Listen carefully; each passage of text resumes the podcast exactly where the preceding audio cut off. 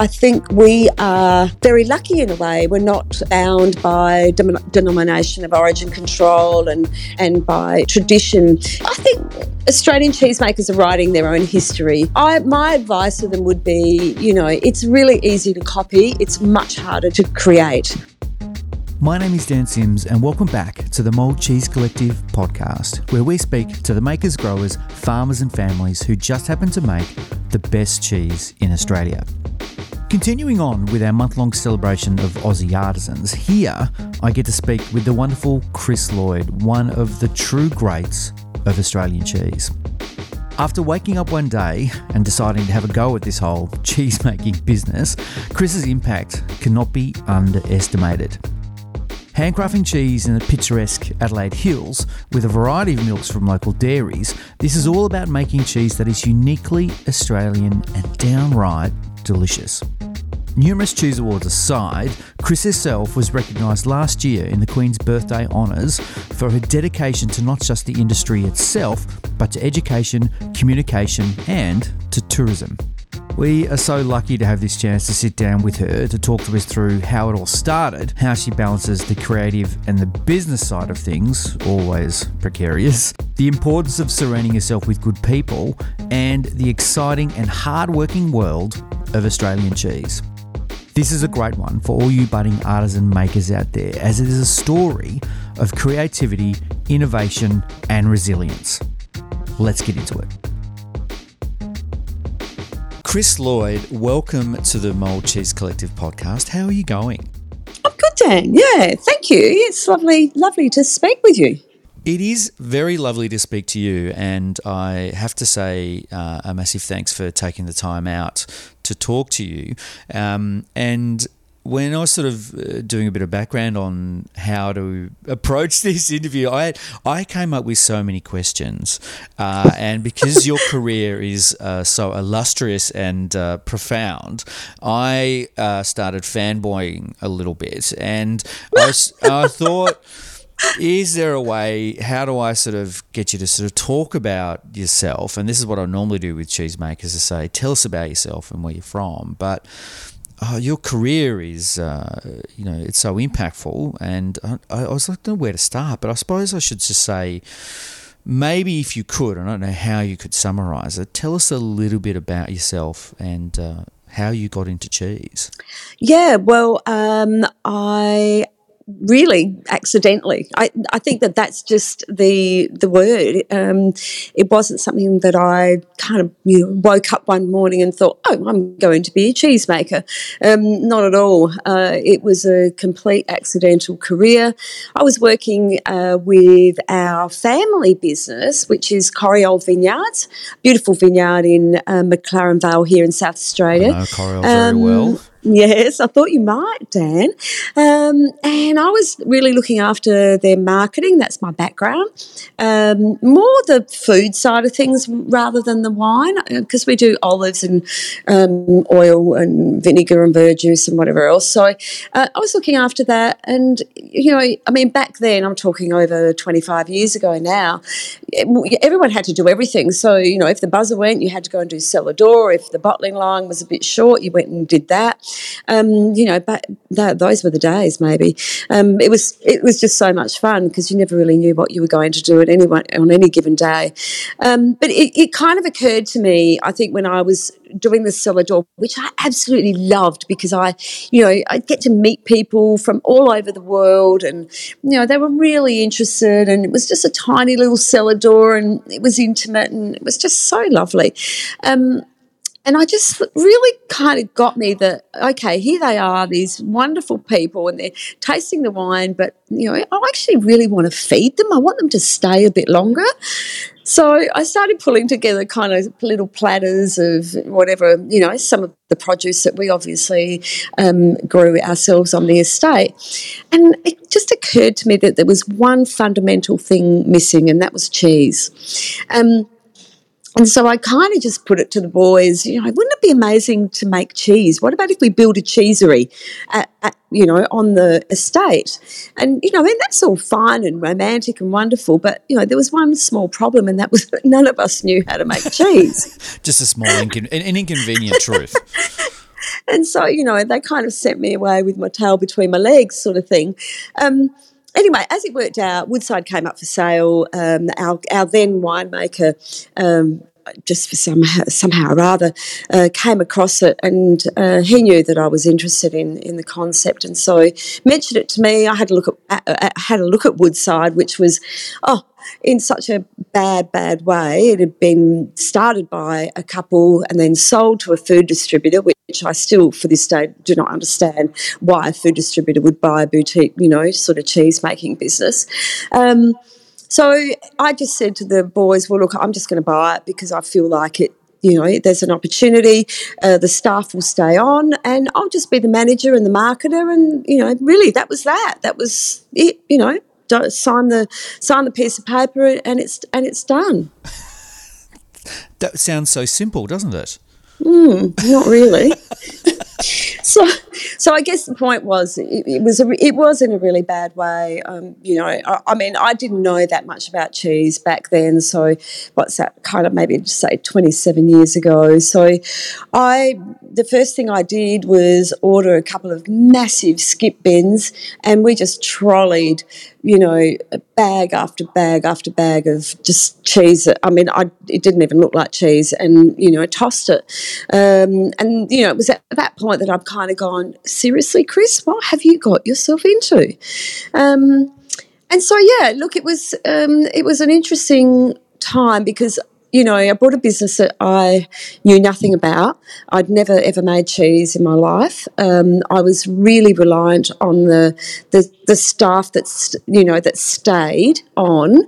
Um, you know, uh, really just reliant on them knowing what they were doing. And I guess, with all due respect to them, because they really. Um, you know, they really tried very hard. None of them really knew what they were doing. It was almost like every day they were just making grandma's, you know, chocolate pudding recipe.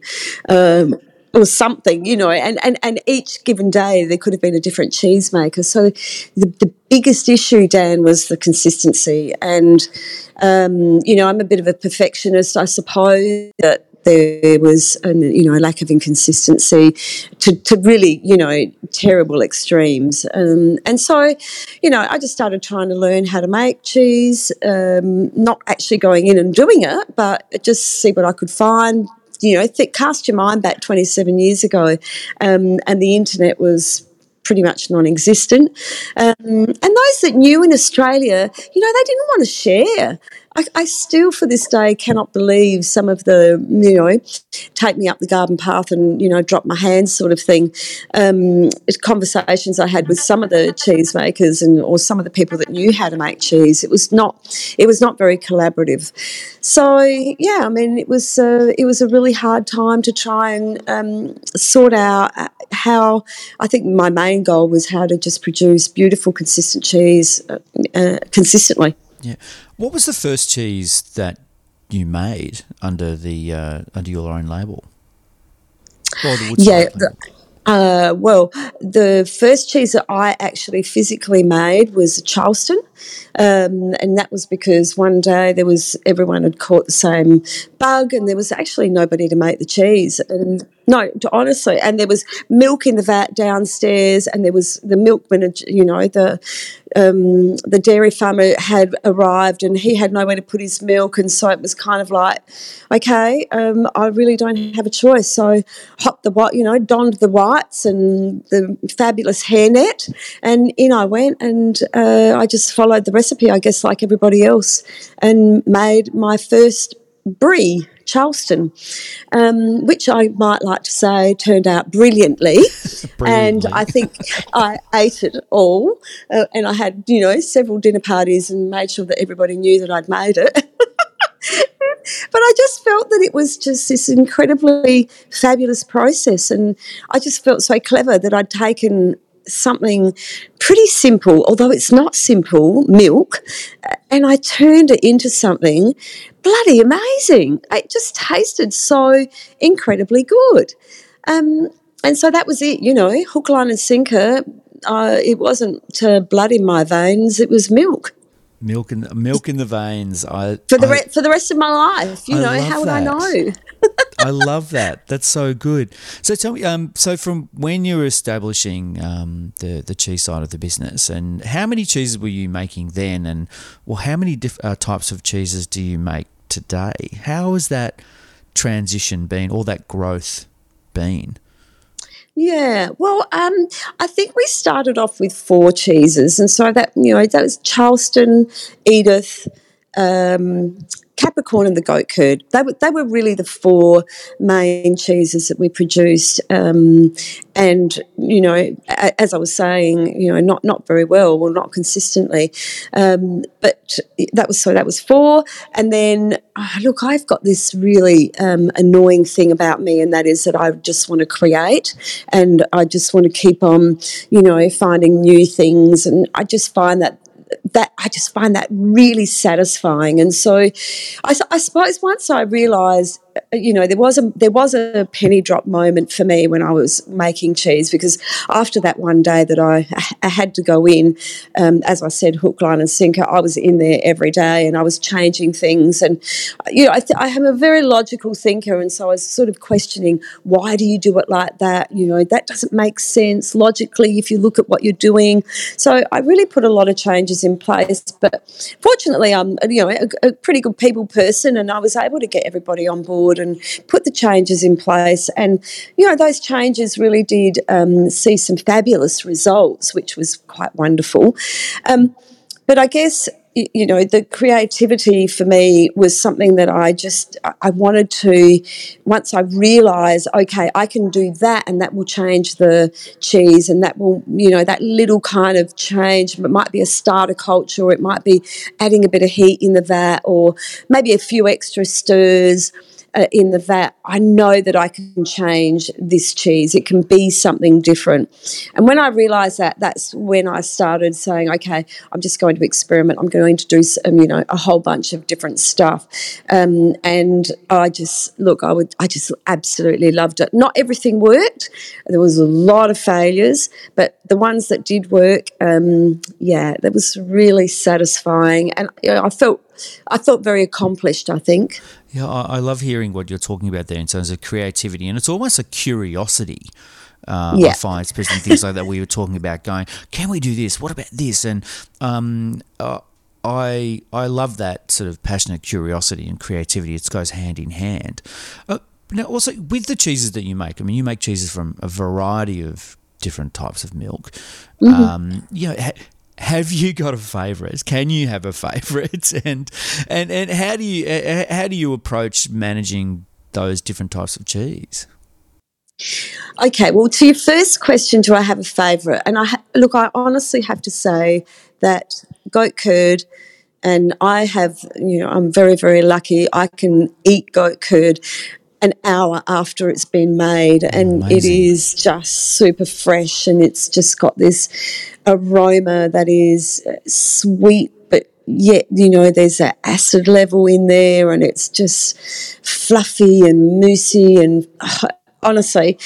It is. It's complexity and simplicity, and I think that that's you know I've, I've sort of learnt that you don't have to overcomplicate really anything, and you know that might be a life lesson as well.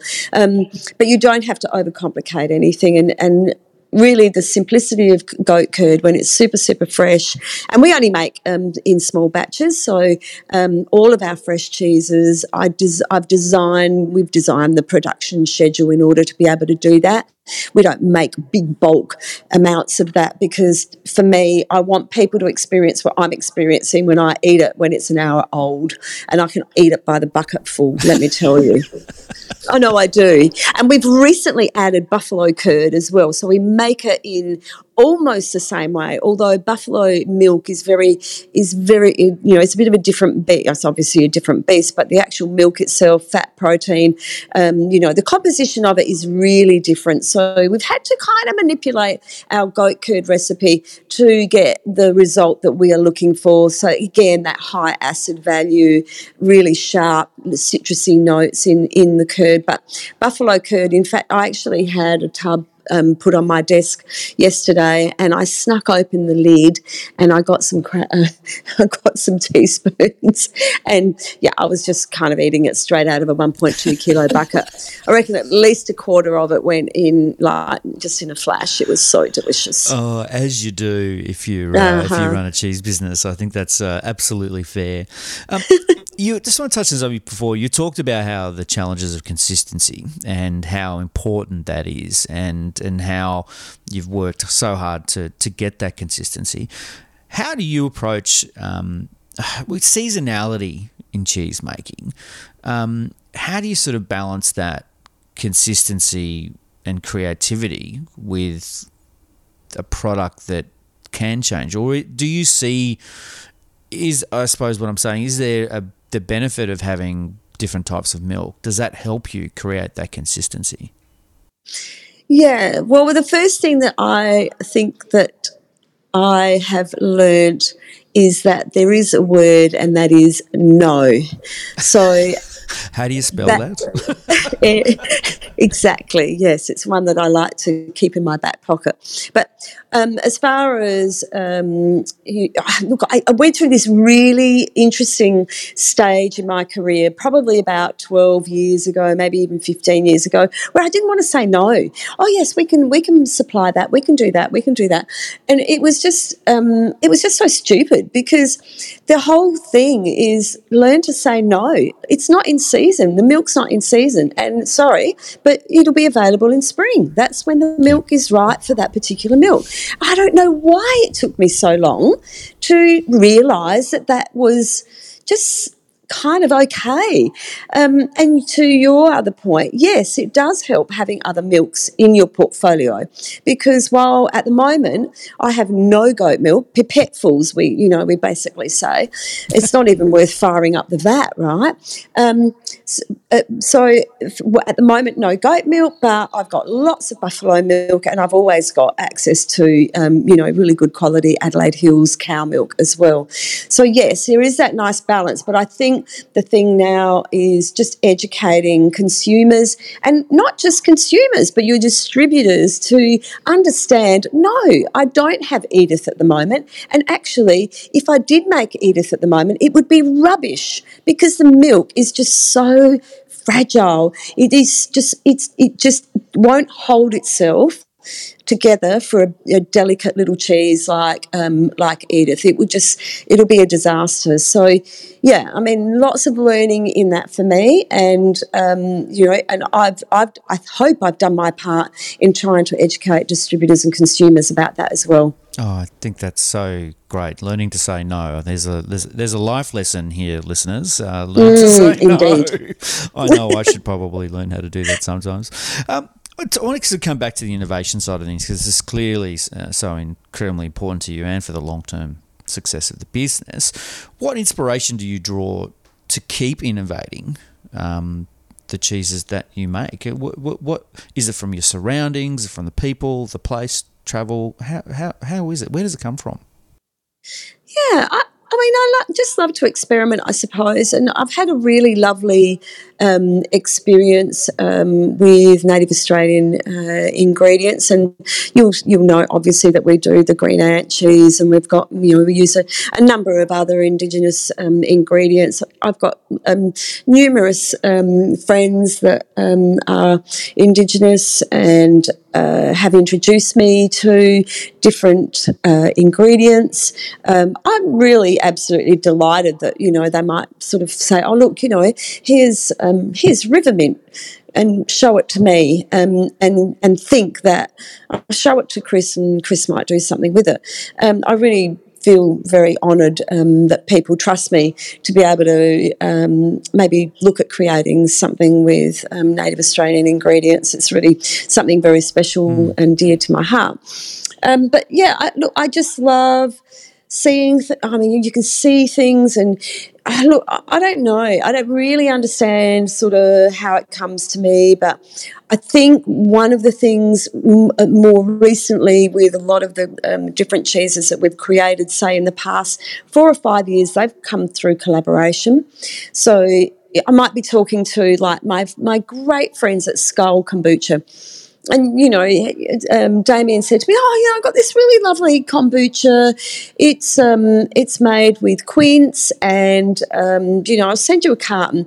And so I've kind of gone, you know, that's just awesome.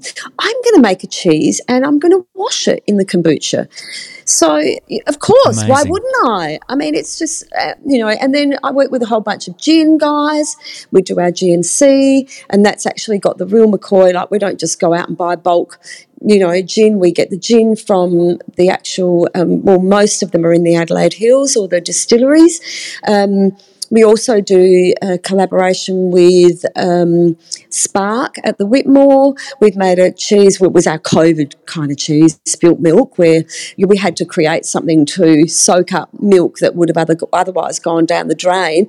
And so Sparkke had just put this vintage cider on tap, and you know they were told close your doors. And so where's this vintage cider going to go? So you know my mates down there, we sort of had a little bit of a conversation, and I said, well look, I don't know, stick it in some cans and send it to me.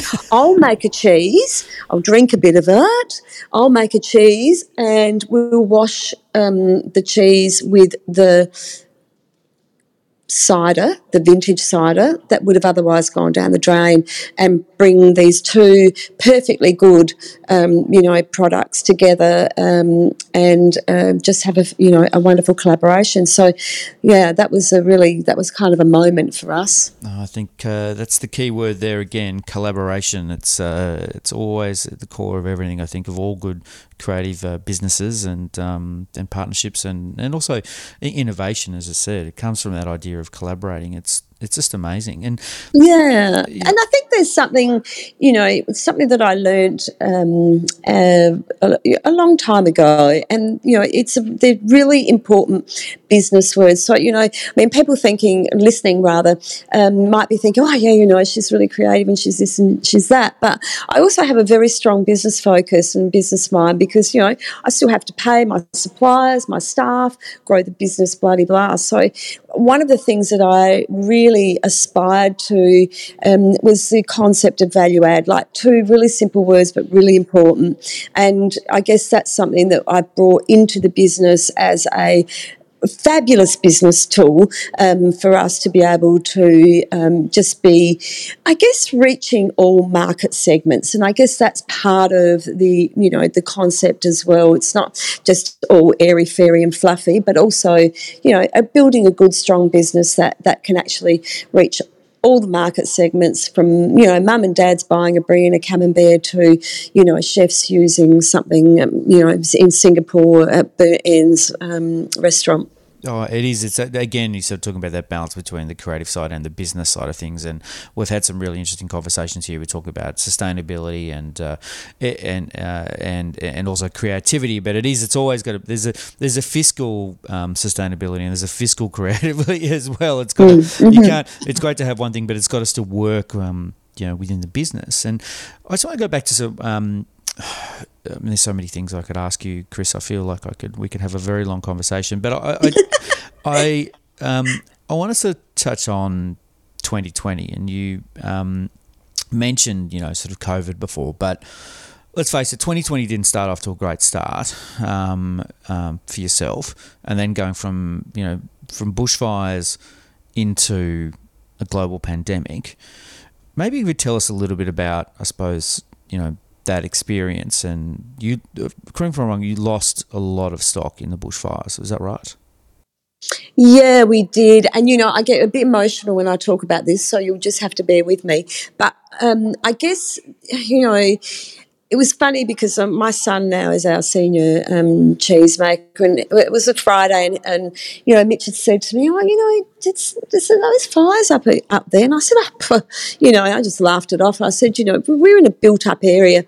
Um, there's no way the fire's going to come to us." Um, it wasn't some, you know, a couple of hours later, he, he came and showed me um, the, his mobile phone. There was a map of where the fire was actually going, and and I was completely gobsmacked. I honestly would never, in my wildest dreams, have ever, expected it to get to us, or you know, like literally two meters away from our back door and our gas tank farm. So you know, we could have completely exploded. What it could have been and what it was, what it was was bad. What it could have been was, you know, an absolute disaster. Um, and so, you know, obviously the fire came so close; it burnt a lot of our electric electric wiring. It shut down uh, our cool rooms and you know but by the time we were able to get back into the factory which was probably about three days later not all of our compressors had kicked in and we were faced with the um, the great job of having to throw away around about 60 70% of the stock that we'd had. Um, and you know we'd just come the, off the back of christmas and so we'd been making making making and you know the, the cool rooms were full. Don't worry, uh, very very full. So, but I think the thing that was was just coming back and seeing my staff come in and um, realizing that we've actually got a building that's still standing. And for some of these, um, you know, I, I, employ a lot of single mothers. Uh, there was a, um, young man who'd just had a baby, um, and so there was the, the joy on their faces. And, you know, I, people say to me, oh my God, Kris, you're so inspiring. I just drew so much inspiration from their. Um, fearlessness and I guess their you know their thankfulness that they um, still had a job to come to. So we just mopped up and look honestly we just I just kept saying okay guys we've just got to get on with it just keep going one foot in front of the other took us about a week to mop up the you know the, the rubbish that had just come in through the roof and whatever else. So it was really yeah it was it was really pretty horrible. But look it, I think it's made us all better people, um, and certainly for me personally, it has taken away any complacency for anything to not ever happen to me. Yeah, uh, it's just it, it just horrific um, the impact of those bushfires, and and I suppose it, it really saddens me that sometimes we forget with the madness of COVID that this was a well, unprecedented bushfires, then followed by a global pandemic. Uh, it was like one thing after the other, and then to add on to other things like with farmers with droughts, and then you know there's floods. It's like um, oh, absolutely re- resilience of um, of businesses, uh, people like yourselves and, and farmers is is just incredible. But I'd say that was maybe a little bit of a silver lining here, and I want to talk about uh, the Queen's birthday honours um, and uh, that you received in 2020. How did how did that feel um, receiving that uh, recognition for all the hard work that you've done? Oh, look, it was just completely it was completely unexpected. I must say, um, I yeah, it was an, an amazing it was just an amazing feeling. I mean, I just get on with things, and, and, I'm not just saying that. I just go about my business and I set my own bars um, about what I want to achieve in life. Um, I am very much a, the sort of person that says, "What have I got to lose?" Um, you know, press send. That's been disaster. many, many times. Um, I want to tell, I want to ask what that was, but you know what? Let no, I'm not going to say no, anything. Don't. Um, but uh, yeah, so I mean, I just set my own, you know, my own bars, and I've always, I've always been of the mind that you know, you you are your own limit. Um, so I I don't know. I mean, to be, to have the recognition, that really formal recognition, was completely I just can't even just describe it to be perfectly honest. And um, yeah, it's yeah, it was just it was just super amazing. I feel very very lucky to have been um, yeah to have received those honours. I don't take it lightly. I think yeah. It's, it was something very very special. Oh, it's a huge congratulations uh, and uh, very well deserved indeed. Thank you. Uh, I've got to say, well, what about um, being used to this career and having so much sort of creative and innovation and running the business and and and, and building this brand and business up to, to, to where it is today, what advice do you have for any aspiring cheesemakers out there or artisans? Well, it's funny, you know. Um, we, I went back uh, probably about 28 years ago, I reckon it was. I made an appointment to go and see Will Studd. I'm sure everybody knows who Will Studd is. We've heard if of him before. Yeah. If they're into cheese. um, and I mean, I was nervous. I was really nervous, and I don't get, you know, I'm not, you know, backwards and coming forwards, but I was nervous. So yeah, there I was in Melbourne waiting for, you know, to have this meeting with Will Studd. And, um, and he, you know, by the time I got in there, my palms were sweaty. I sat across from him and I said, Oh, you know, I'm going to take over Woodside and, um, you know, and make cheese. And he just looked at me and he said, Well, he said, the cheesemakers that I know, they've either gone broke, gone mad, or they're dead. or they died. So, you know, that was Will Studd's um, uh, advice to me. And anyway, I mean, I, I, I, love telling that story because Will and I are great mates. And um, I, will never forget that, you know, him saying that because I kind of thought, seriously, is this guy for real? um, anyway, so it was quite funny. Um, but uh, look, it's challenging, and I think that that's what we was trying to get at. Uh, he certainly wasn't wrong. Um, you, I think the thing though, Dan, now is that there is so much more information available. You know, with the obviously just online. I think you know I have so many cheesemakers or budding cheesemakers ring me asking for advice. This is what I want to do. You know, and I'm more than I'm you know share my um, my experiences and any knowledge that I have. Why wouldn't I? So I think that there is a, there's more help now, um, but I'm not going to for one minute say um, it's just a it's just a walk in the park. Um, I also feel that the training um, you, know, you can go anywhere and, and learn how to be a doctor or an architect or um, you know whatever, but uh, it's not so easy to just you know dial up a cheese school and do three or four years of, uh, of cheese making training here in Australia. I think that's a real gap in the in the market, and it really disappoints me that um, you know that that we haven't done better, and certainly as as government, you know, government hasn't seen um, the value in um, you know perhaps investing a bit more in putting together a real proper. I'm talking about a real proper cheese making school and you come out at the end of it and you're a master of cheese and you've learnt um, you know everything about cheese making. So that's a yeah that's a something that I think I I tried to make um, some inroads uh, here in South Australia with that. And I think we did do quite well you know a little diploma course that that would get you some training. But I'm talking about the real you know a real yeah. proper um, you know, long term learning of, of cheese making, like they do in France and Switzerland and so on. Uh, you make such a really great point there. It's uh, in terms of the evolution of Australian cheese, and uh, know, like Australian cheese is it's it's somewhat remarkable to think about the quality of Australian cheese is where it is today without that mm-hmm. um, formal certification or master of cheese yeah exactly. And it's not to the point like what how how good can it really be? Like you know how how, how good it, it would be or could be if we gave more and more people the opportunity to go down uh, the the cheese making road and become qualified and, and, and really get to explore. And well correct. let me pass this you what, what's the one thing about Australian cheese that's, that's exciting you the most at the moment Mm. But just just um, going back to your point, I would say I would be not speaking out of school if I said that most of the cheesemakers in Australia have learnt through trial and error, and you know, and yeah. that's costly and it's time consuming. And I guess that you know, just to finish that com- conversation. Um, but uh, what's exciting about Australian cheese? Well, look, I think that. Um, yeah, I think we're just being taken a little bit more seriously now.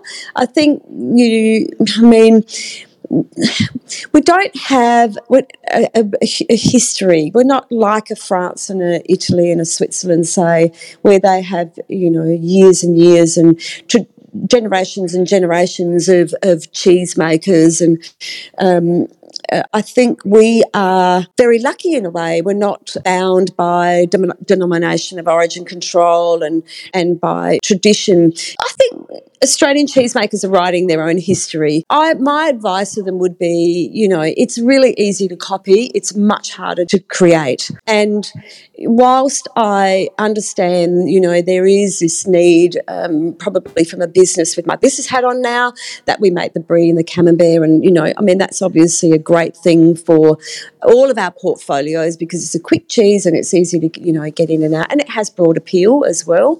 Um, I think the creative side of things is, um, it, you know, is something that uh, I like. I like to see, and I think that a lot more of it is happening in Australia. Um, but as I said, it is really easy to copy, and it's much much harder to create. So um, yeah, I think we're in a really good place. We're writing history. Nobody's telling us how to do it. If I want to add horseradish to my cheese, I can do that. Nobody's going to tell me, even though it does, it didn't work, and it was the most disgusting experiment that I ever ever did in my whole career.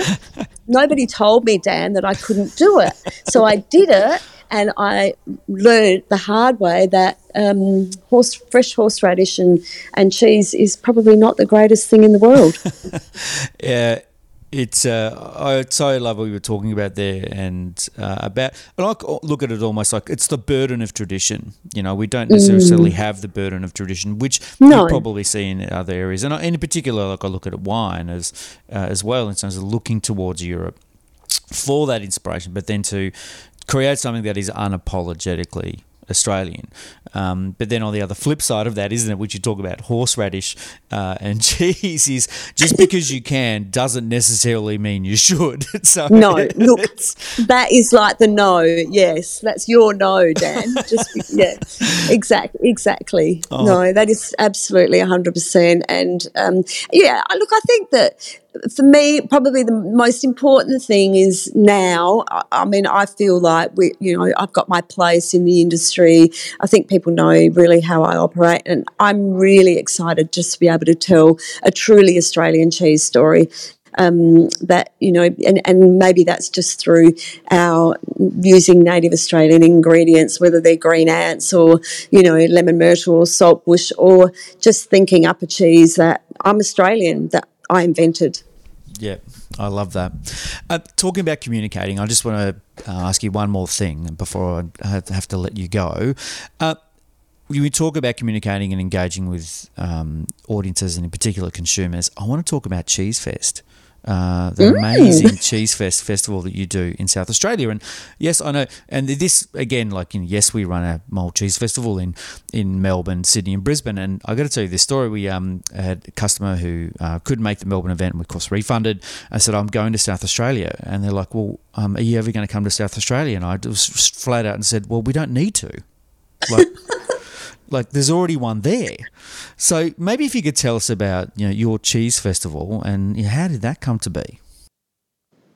I I went to um, Italy. Um, uh, there was one in Italy and one in Spain, and I went to a couple of um, festivals where they were just celebrating the cheesemaker, and I just got so pissed off that actually, uh, why aren't we celebrating the cheesemakers?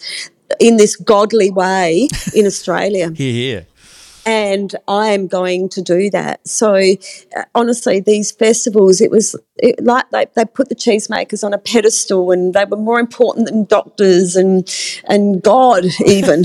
um, and so that's, I just thought it was just a um, crying shame that we didn't celebrate the beautiful work of all the Australian cheesemakers. So that's what inspired me. Um, so I took a leaf out of um, what I, you know, out of a book um, of different areas that I've visited. And I kind of thought I'll take a little bit from that, a little bit of that, and a little bit of that. And I won't copy completely. And I will just put something together that enables a platform for the cheesemakers to be seen. I think that that was really my main thing so that consumers would be able to talk to Ceridwen from Millor. You know, she's one of my, my great, um, wonderful Victorian cheesemakers that always comes to Cheese Fest. And, you know, she makes herself available. It's about talking about how the cheese is made, where the milk comes from. And people that come to Cheese Fest are foodies. They love their cheese and they're really interested. And, and for me to be able to um, give the cheesemakers the platform, but also for me to be able to give the consumers the maker most mostly most nine times out of ten the maker will come. I just feel is um, just such a win such a win-win for you know for everyone. So it's great. I love it. You know we've expanded it and we have now complementary um, food products. Um, i'm very um, passionate about fermentation. You know, I do my own um, kimchi and kombucha and stuff like that. So I've included a, you know, a bit of, com, um, of fermentation. Obviously, cheese is fermented as well. Most of the good things that we eat, down are fermented. I- yes. Let's face it. They are. Uh, wine, wine, beer, all that sort of stuff. So yeah, so uh, it, it's just um, it's rounded out now to be, um, I think, a really sophisticated and mature, pardon the pun, festival. Um, and it just, yeah, look, it delivers. It, it delivers a really lovely community experience for people. Um, and yeah, it's something I'm, I'm quite proud of. I don't do it alone, but, you know, I've got a small team that work with me. But yeah, it's good. I uh, I couldn't agree with your sentiments more. Um, I totally agree. We should uh, put them in, put the cheesemakers in front and champion and celebrate them uh, to as 100%. loudly as we possibly can. Um, Yeah. Kris Lloyd, I can't thank you enough uh, for taking the time to have a chat to us. I feel I could. I've got so many other, so many more questions um, to to ask you, but I we really do appreciate you taking the time to have a chat to us here in the Mould Cheese Collective podcast. So thank you, thank you so much. Dan, thanks very much. It's been a pleasure, absolute pleasure speaking with you. Thanks so much for listening in to the Mould Cheese Collective podcast. If you'd like to hear more, we do hope you consider subscribing, or even better, share it with your mates or via the socials. It all goes a long way to help us spreading the good word about Australian cheese. If you'd like to get in touch or have any feedback at all, please follow us at the socials at, at Mold Cheese or send us an email to hello at mouldcheesefestival.com. We've got so many more conversations to come, so until next time, cheers.